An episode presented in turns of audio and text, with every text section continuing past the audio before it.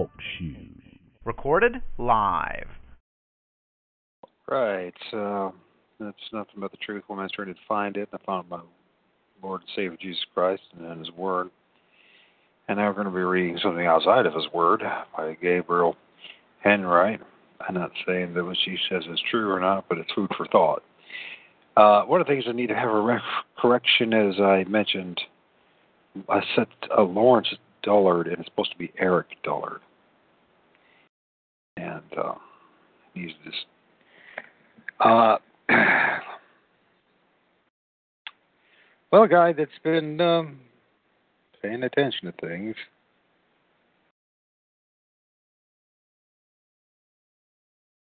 And I don't know, he's got some bizarre titles. Oh, these some licensed videos. I don't know if he's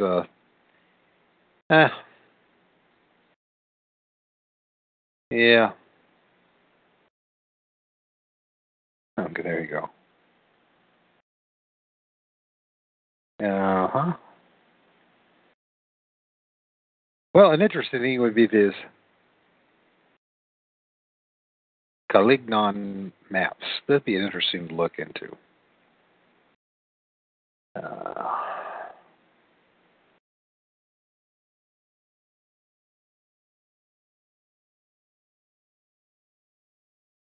Yeah, but anyways, this guy, Eric Dollard, got some interesting stories and interesting insights. It definitely gives you some interesting tidbits of history about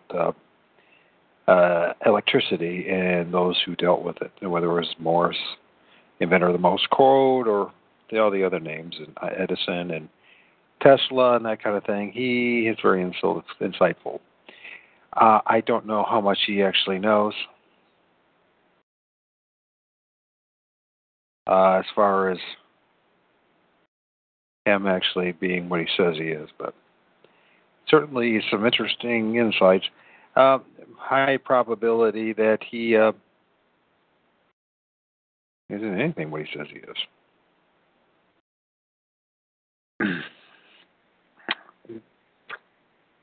Anyways, let's finish this little journey up. It's interesting that the dome might be metallic. A lot of conjecture theory. The most important thing that I get out of this is that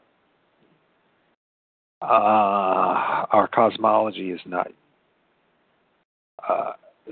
absolute as far as what people have said. And based on what the priestcraft of science have said, especially about how the Earth is supposed to be a globe, there's not much support.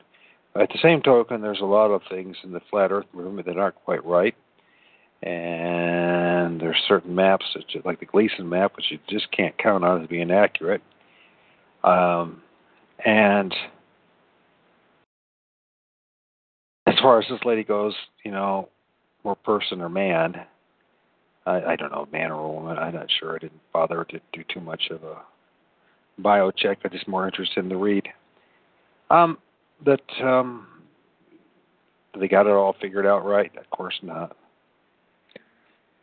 It's 1958, and it could have been 58 AD, or it could have been 2058. There's a lot of things that just don't make sense, do they? Except that a lot of evil in the world, that's for sure. And there are some good once in a while.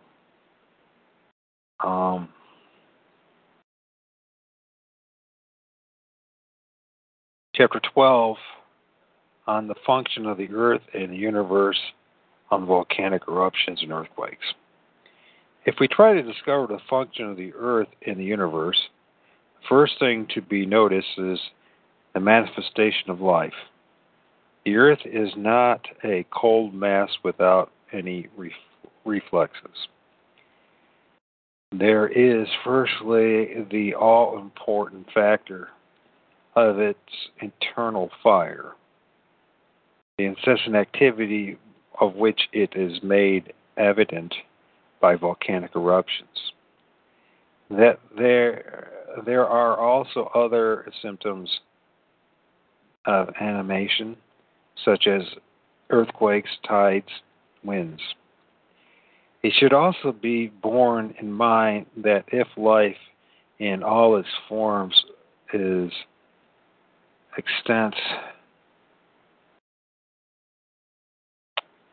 forms its extent on the earth, it is only because it is part and parcel of the living body of the earth itself.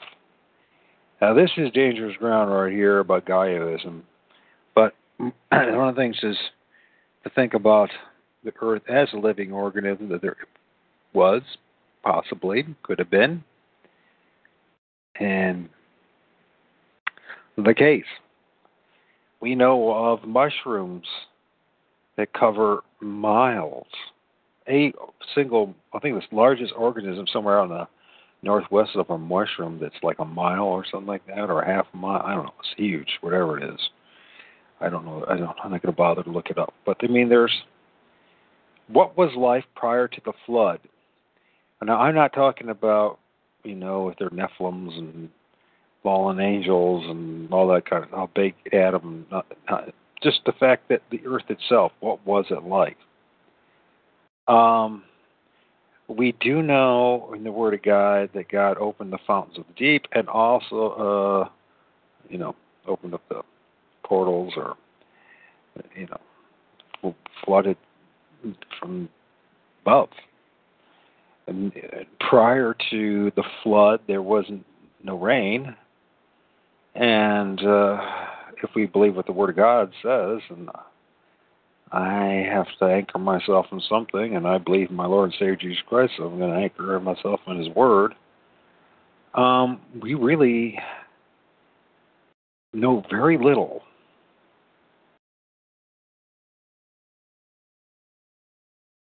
Do you realize that, folks? Even the smartest of us when it comes to history, our history,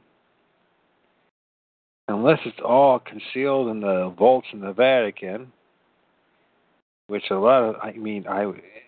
evidence shows that they actually destroyed most of it as time went on, and empire after empire, including the Roman Empire, has done a masterful job of erasing history of other peoples.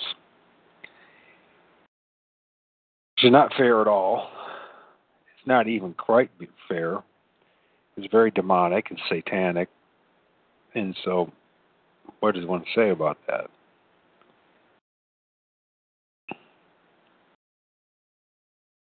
I don't know. Dear Lord God, have mercy on us all. That's all I can say. Almighty God of Abraham, Isaac, and Jacob, save us from our wretched selves.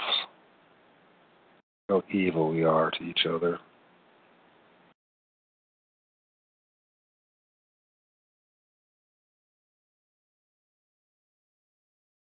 Most amazing of creatures, capable of doing good things. Being good to each other, yet being so evil to each other. Incredibly evil to each other. In fact, I would argue that that's what really is going on most of the time. There is firstly the important factor of the eternal fire, the incessant activity of which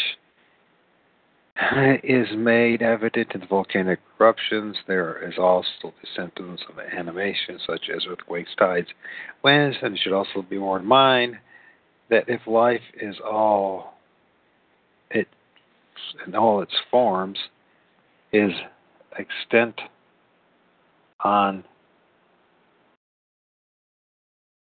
the earth is only because it is part and parcel of the living body of Earth itself.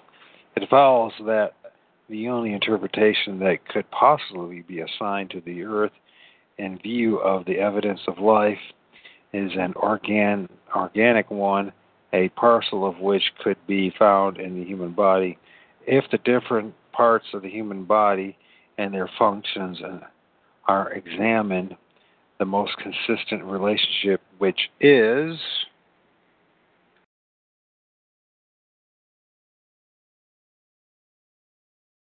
immediately apparent, that which exists between the heart and the earth.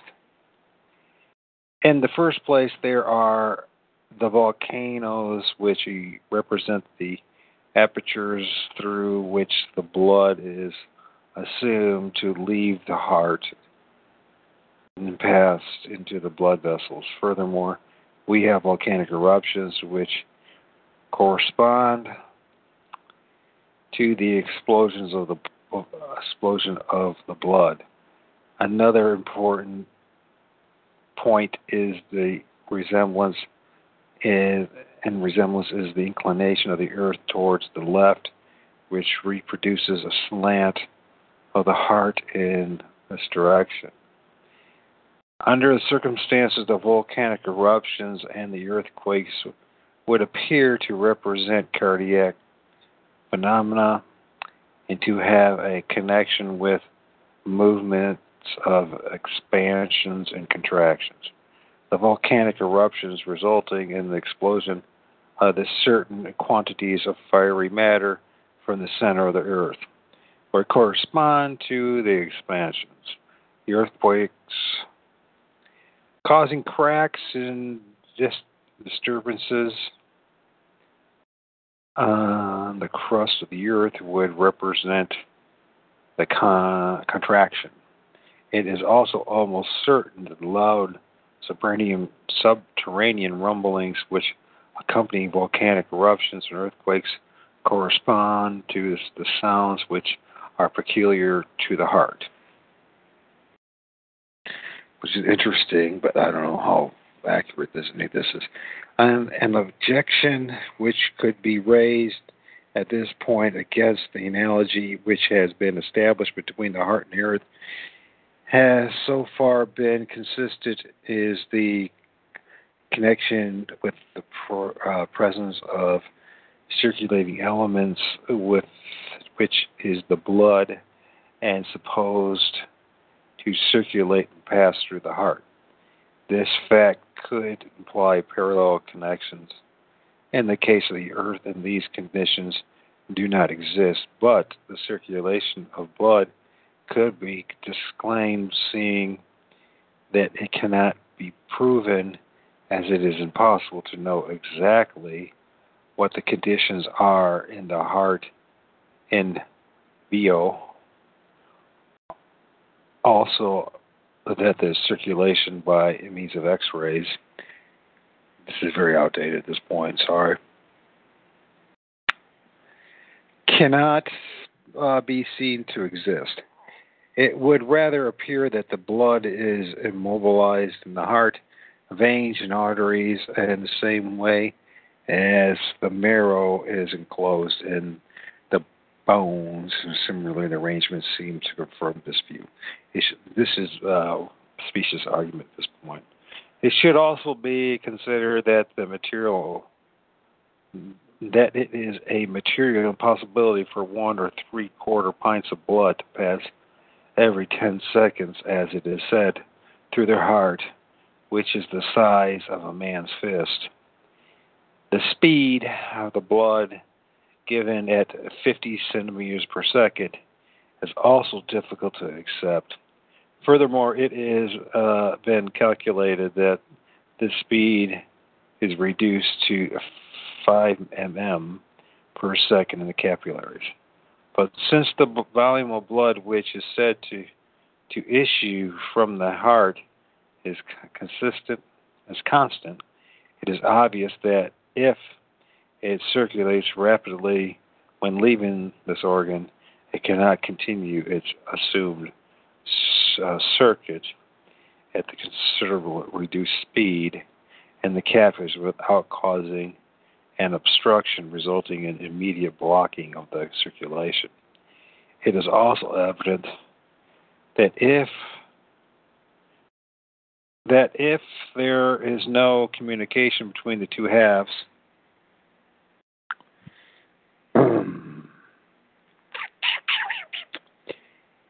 capillaries between two halves? Between the capillaries and perimeter strings, at this point, there's the existence of two independent and opposite systems or networks of the blood vessels.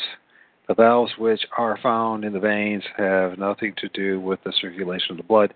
Their function is support of the weight in the venous blood, which is heavy, and to keep it in place, particularly when the blood is erect. The ancient Greek physicians thought that a kind of subtle air or spirit was transported by the blood in the arteries and the veins, and it could be added that this subtle air may correspond with the cosmic breathing system mentioned previously, the breath of the day and the arteries and the night beneath the breath and the veins. Consequently, once the obstacle of the supposed circulation of the blood is removed, the analogy between the heart and the earth appears to be complete, taking into consideration the fact that this analogy is only an assumption, also that the preceding remarks were only brought forward for the purpose of endeavoring to support same. I don't know what that means. Chapter 13 is the Earth, the heart of a gigantic man world. This is a very interesting theory. So, okay. It has been said that the universe is an organic body, exactly like the human body, and that the interior, that is hollow part of the body of man, is and should be interpreted as the space between the stars and the earth. We have also previously seen in this connection that there appears to be an analogy between the earth and the heart. It was very Gnostic, but we may further consider the text of the first chapter of Genesis, according to which Jehovah took one of Adam's ribs and made it into a woman. This does not mean that the female body was evolved from the supplementary bone from the males, but refers to the creation of the earth, the name of which is Eve, such as it became detached from the principal mass of matter. Adam, which means man, in the neighborhood of the thorax, which is formed by the ribs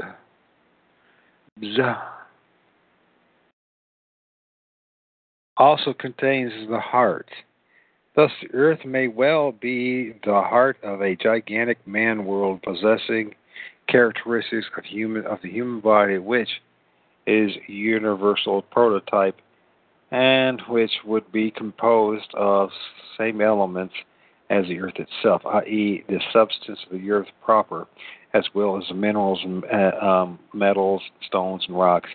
It would also contain water, as reference is often made in ancient cosmogonies to the superior waters, which exist on the other side of the vault of heaven. On the other hand, air and fire might be peculiar to the earth. It is possible to calculate the height of the man world which would shelter the earth, since the circumference of the latter, which is to be taken now as a flat expanse, is said to be 39,840 kilometers, and that the dimensions of the heart is approximately 1/13 of that of the body. This would give us a figure of 517,920 kilometers, which, after all, does not seem so absolutely inconceivable compared to the immensity of which we have been accustomed in the past. Finally, one must confess that the intelligence of man will forever be defeated by the problems of the reasons of the existence of the cosmos, of its shape and method of its organization, its probable magnitude and antiquity and duration, but particularly its mode of support. Logic and imagination remains powerless in front of these unfathomable mysteries. 1938 to 1956.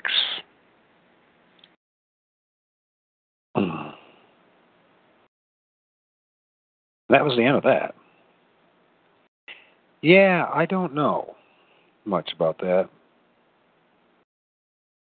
So we read it, but I finished it because I felt like I needed to finish something. So once again, this is the Heaven and Earth, which is a very interesting read to me, at least the first half. And the other stuff, you know, it's interesting. This last chapter, short chapter, was kind of interesting. Analogies, a way of twisting the meaning of things.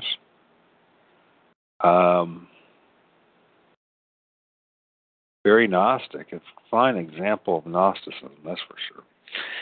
Okay. Which, you know, what do we do about those things? Except this is what we deal with on a consistent basis. And what do we do? I mean, just because somebody is Gnostic, does that mean that everything that they ever say is worthless? Well, that pretty much limits our opportunity to learn anything outside of what we believe to be true. I don't know. It was interesting. So we'll get out of that.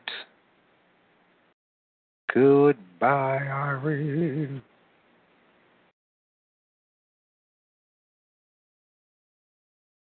Yeah. I think I want to read this little tidbit about Winston and O'Brien from 1984, Part 3. Third World Travelers was from excerpt from the book on Third World. Page 234. And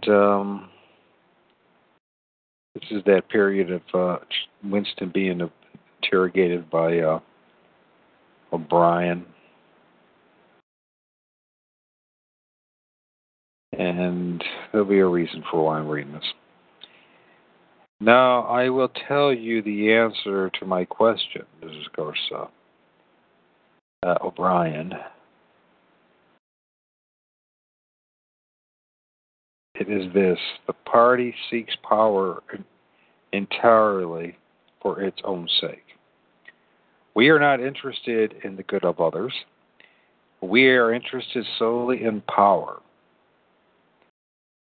And there are certain groups of people in this world that are very guilty of this.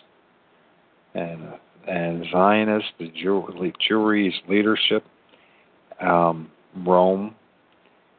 and the Roman Empire in particular, and many other empires too. Not wealth or luxury or long life or happiness, only power, pure power. What pure power means, you will understand presently.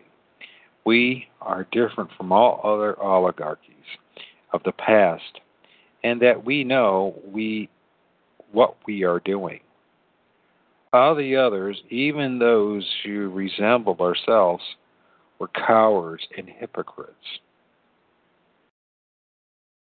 The German Nazis and the Russian communists came very close to us in their methods, but they never had the courage to recognize their own motives. They pretended, perhaps, they even believed that they had seized power unwillingly and for a limited time, and that just round the corner there lay a paradise where human beings would be free and equal. We are not like that. We know that no one ever seizes power with the intention of relinquishing it. Power is not of means, it is the end. One does not establish a dictatorship in order to safeguard a revolution. There's two groups of people that actually believe they have a divine right to rule the whole world. Jewry, Talmudic Jews, and Rome. Are they the same? One and the same? It seems to be, but there's some strong correlations to suggest just that. But we, and our being the goyim, the profane, haven't been told all the truth, have we, about their ultimate goals of absolute domination, but they've been giving us hints all along what their vision of the future is in transhumanism, singularity, and reduction of the world's population to a more manageable size. And the dream of a giant Holocaust for all the Gentiles out there. And the heathen, and which includes biblical Christians, believe it or not. Yep.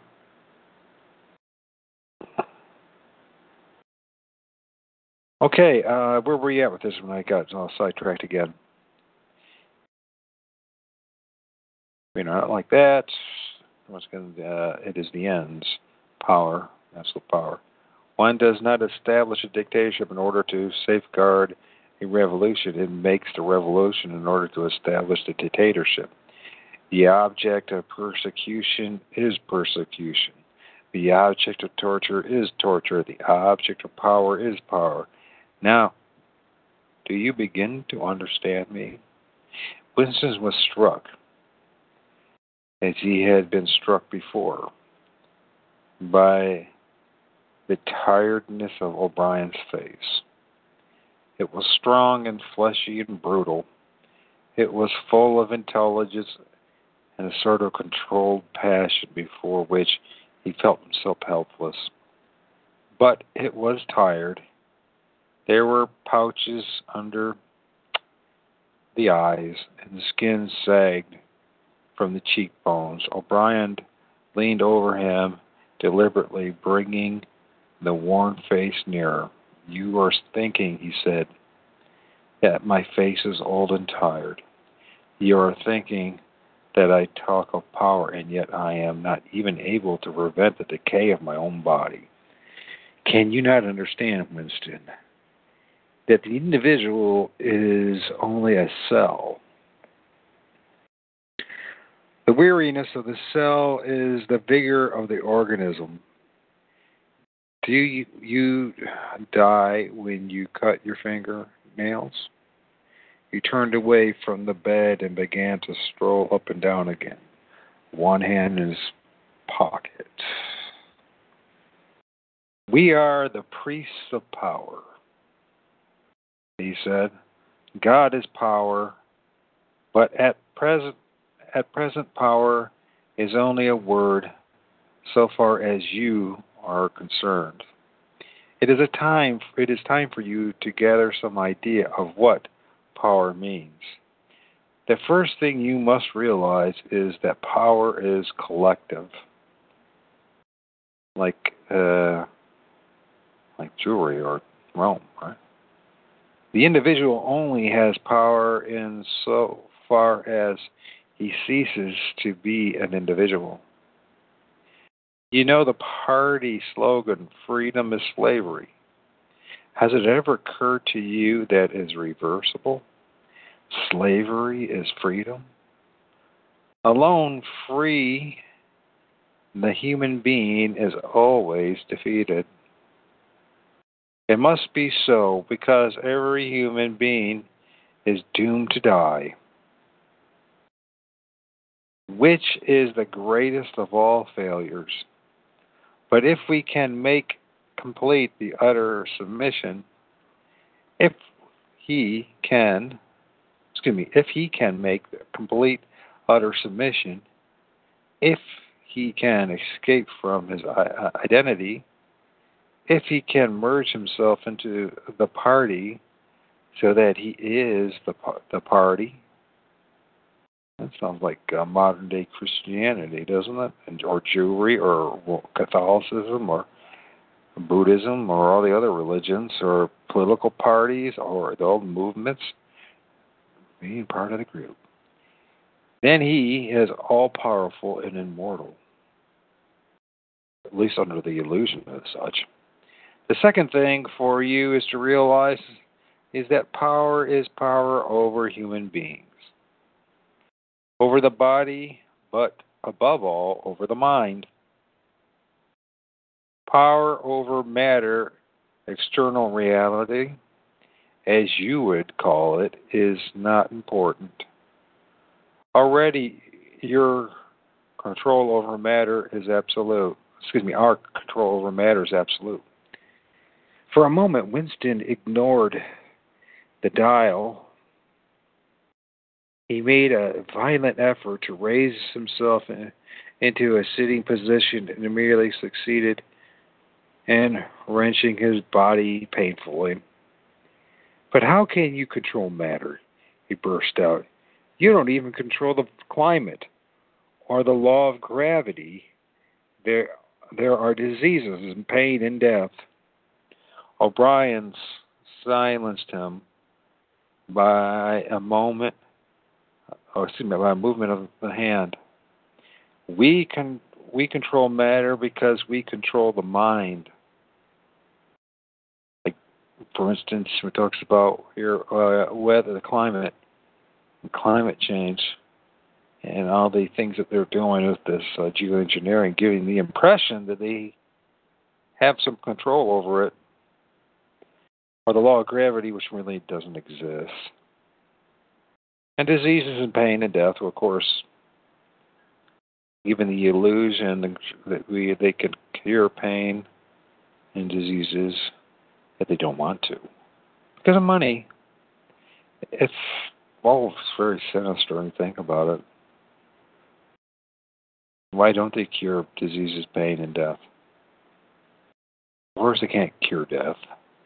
Pain, they can suppress it. And disease, there are so many forms of disease. How could they ever? But they are good at creating all three of them, aren't they? We control matter because we control the mind. Reality is inside the skull. Isn't this the truth?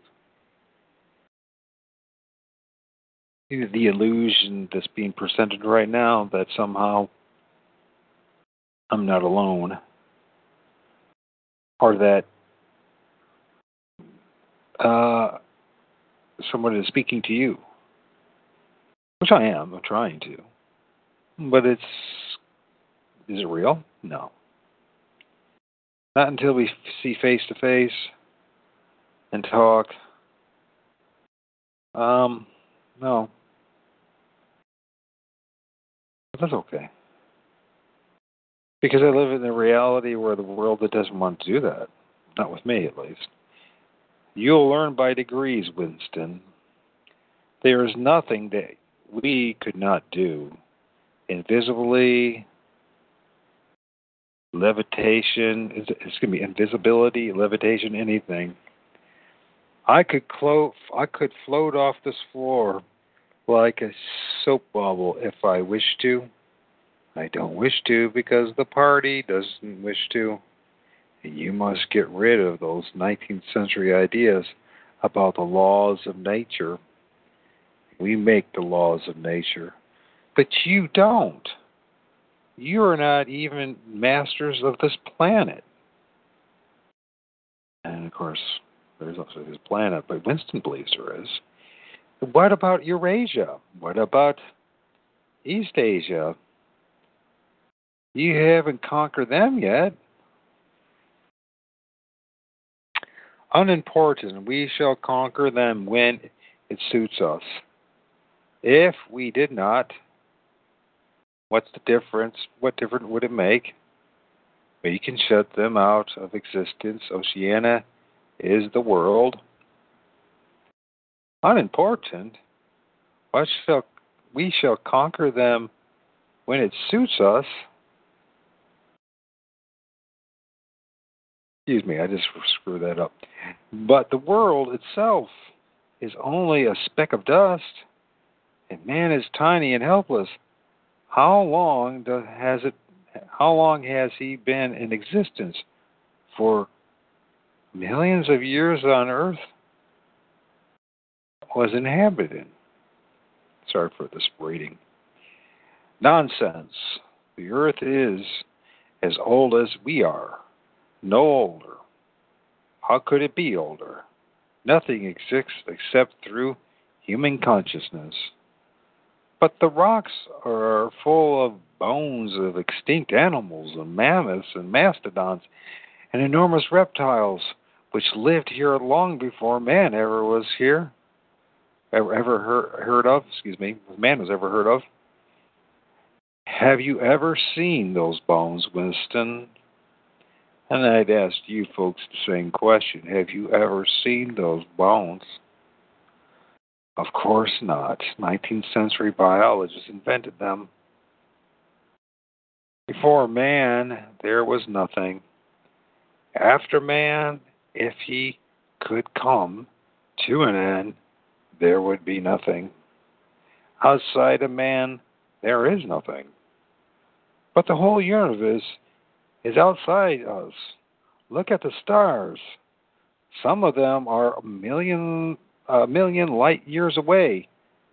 They are out of our reach forever. What are stars? Said O'Brien indifferently. They are bits of fire a few kilometers away. We could reach them if we wanted to, or we could blot them out. The Earth is the center of the universe.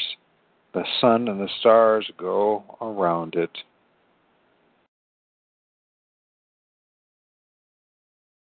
Winston made another convulsive movement. This time he did not say anything. O'Brien continued as though nothing, as though answering a spoken objection. For certain purposes, of course, that is not true. When we navigate the ocean, or when we predict an eclipse, we often find it convenient to assume that the Earth goes around the sun, and that the stars are millions upon millions of kilometers away. But what of it? Do you suppose it is beyond us to produce a dual system of astronomy? The stars can be near or distant, according as we need them. Do you suppose our mathematicians are unequal to that? Have you forgotten doublethink? Winston shrank back upon his head. Whatever he said, that swift answer crushed him like a bludgeon. And yet he knew that he was in the right. The belief that nothing exists outside of our mind, surely there must be some way of demonstrating that was false. Had it not been exposed long ago as a fallacy? There was even a name for it, which he had forgotten. A faint smile twitched the corner of Ryan's mouth as he looked down at him. I told you, Winston, he said, that metaphysics is not your strong point. The word you're trying to think of is solipsism. But you are mistaken. This is not solipsism, collective solipsism, if you like. But that is a different thing. In fact, the opposite thing. All this is a digression. He added in a different tone, the real power, the power we have to fight for night and day, is not power over things, but over man. Over men, excuse me. He paused and for a moment assumed again his air of a schoolmaster questioning a promising pupil. How does one man assert his power over another, Winston? Winston thought. By making him suffer, he said. Exactly. By making him suffer, he said. Exactly. But making him suffer. Obedience is not enough. Unless he is suffering, how can you be sure that he is obeying your will and not his own? Power is inflicting pain and humiliation. Power is tearing human minds to pieces and putting them together again in new shapes of your own choosing. Do you begin to see then what kind of world we are creating? It is the exact opposite of the stupid hedonistic utopias that the old reformers imagined. A world of fear and treachery and torment. A world of trampling and being trampled upon. A world which will grow, not least but much merciless, as it refines itself. Progress in our world will be progress towards more pain. The old civilizations claimed that they were founded on love and justice. Ours is founded upon hatred. Sounds very Jewish, Jewry, right? Right. In our world, or Talmudic Jews, I should say, our world there will be no emotions except fear, rage, triumph, and self-abasement. Everything else, we shall destroy everything. Already we are breaking down the habits of thought. No emotions except fear, rage, triumph, and self-abasement. Everything else is, but we shall destroy it. Everything already breaking down the habits of thought, which have survived from before the revolution. We have cut the links between child and parent, between man and man, between man and woman. No one dares trust a wife or a child or a friend any longer. Man, they are doing such a great job with this, aren't they? But in the future, there will be no wives and no friends.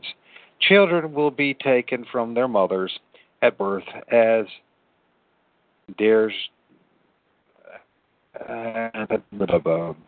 one takes eggs from a hen.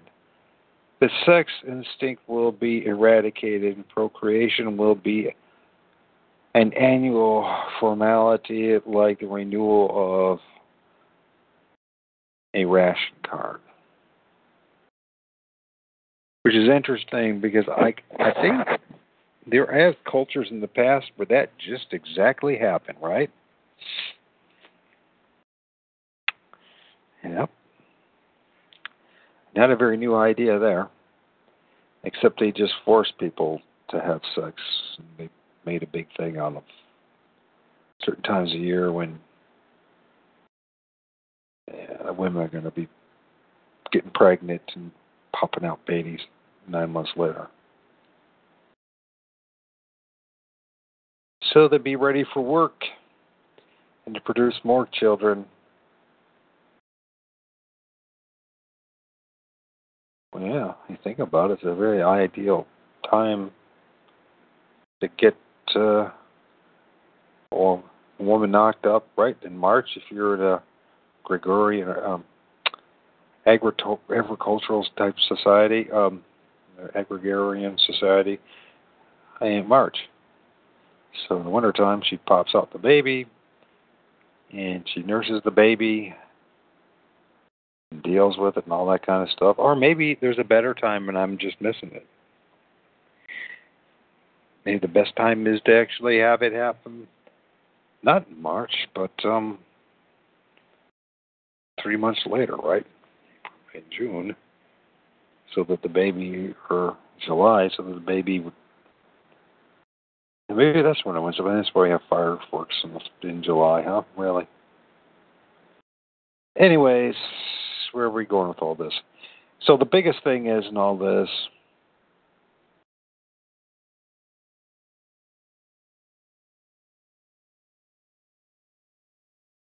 is that the fact that he brings up such things as cosmology, and that he does, you know, and the stars are only, you know, a few kilometers away.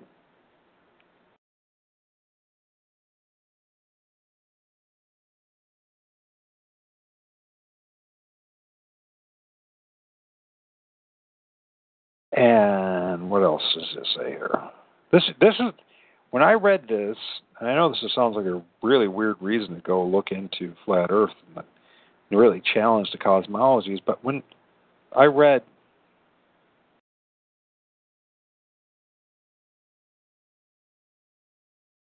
what he said here,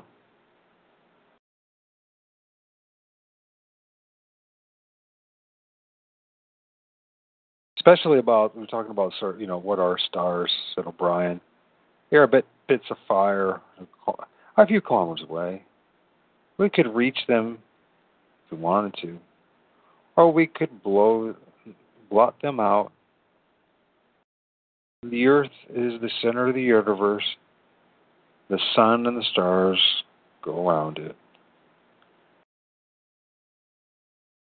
And I started, you know, there's a very powerful message, or at least for me it was. And that is, everything that Winston believed in was a lie. And that the O'Briens of the world have the ability to tell you whatever they want. And not only that, to spend 12 years of your life indoctrinating you, and then afterwards throwing all sorts of other options. Well, they're controlling the options and challenge everything that you believed in. So you end up such an empty vessel out of high school that you're willing to then submit not only to a career destination, but afterwards, if you still have any brain cells left or self-will or any sort of thinking,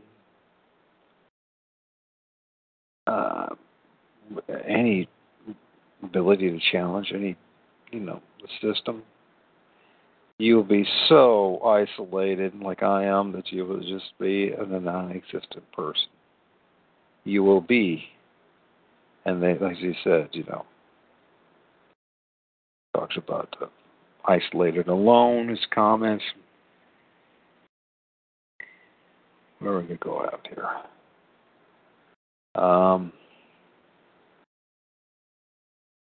Very interesting, the whole thing.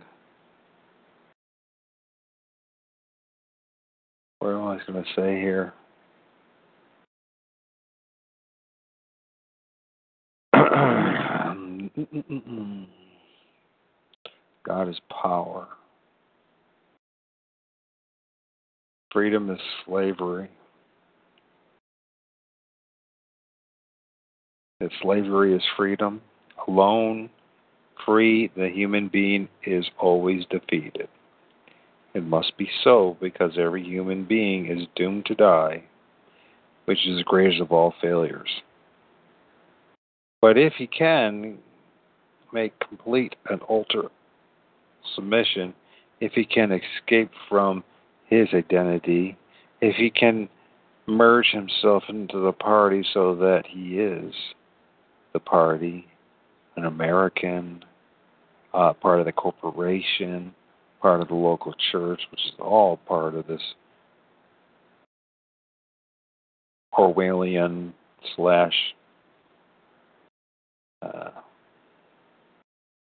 well, 1984 / Brave New World kind of world that they're creating for us. Which is not, you know, the thing of the matter is, if you look at city life and city-states, this has always been the case. They're just mastering, perfecting the art of slavery and mind control that's been going on and necessary in order to maintain order for the oligarchy and the ruling elite. And that's the way it is. And so that's why, you know, by the time we get to some, you know, like this, you know, flat earth thing will never move. The rest of the world will think you're nuts because they were told otherwise and they saw the pictures.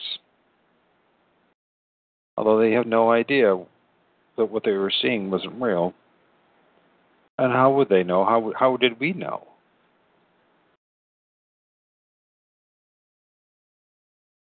And this is a fine example of why they don't really want true Bible-believing Christians. They want you to doubt everything about the Word of God.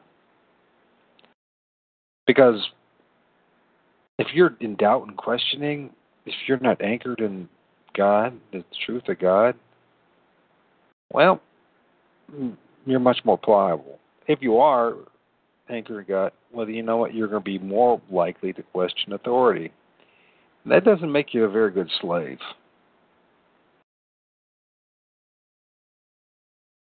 Now, that's nothing. That's what the satanic system wants. The system wants you to be for all eternity. Yeah, whether the dome is glass or it's metal, whatever it is, we don't know. And God hasn't given us the right or privy to know. I think the only thing he wants us to know and to choose. Do you want the God that O'Brien's talking about? Or do you want the God that will set you free but alone and then defeated in this world? But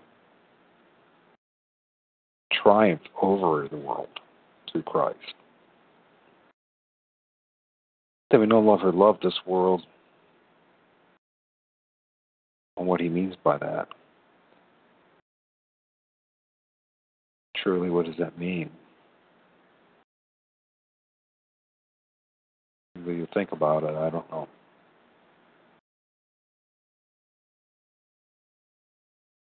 Even the precious gift that God gives us, like the flowers and the animals and the children and family members, they never last. We don't last.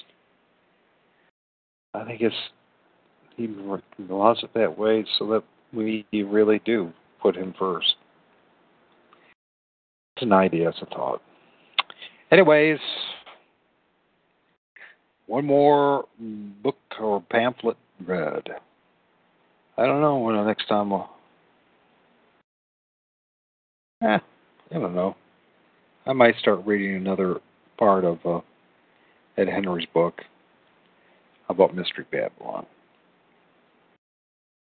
I read so much trying to get all that done. I tired myself out.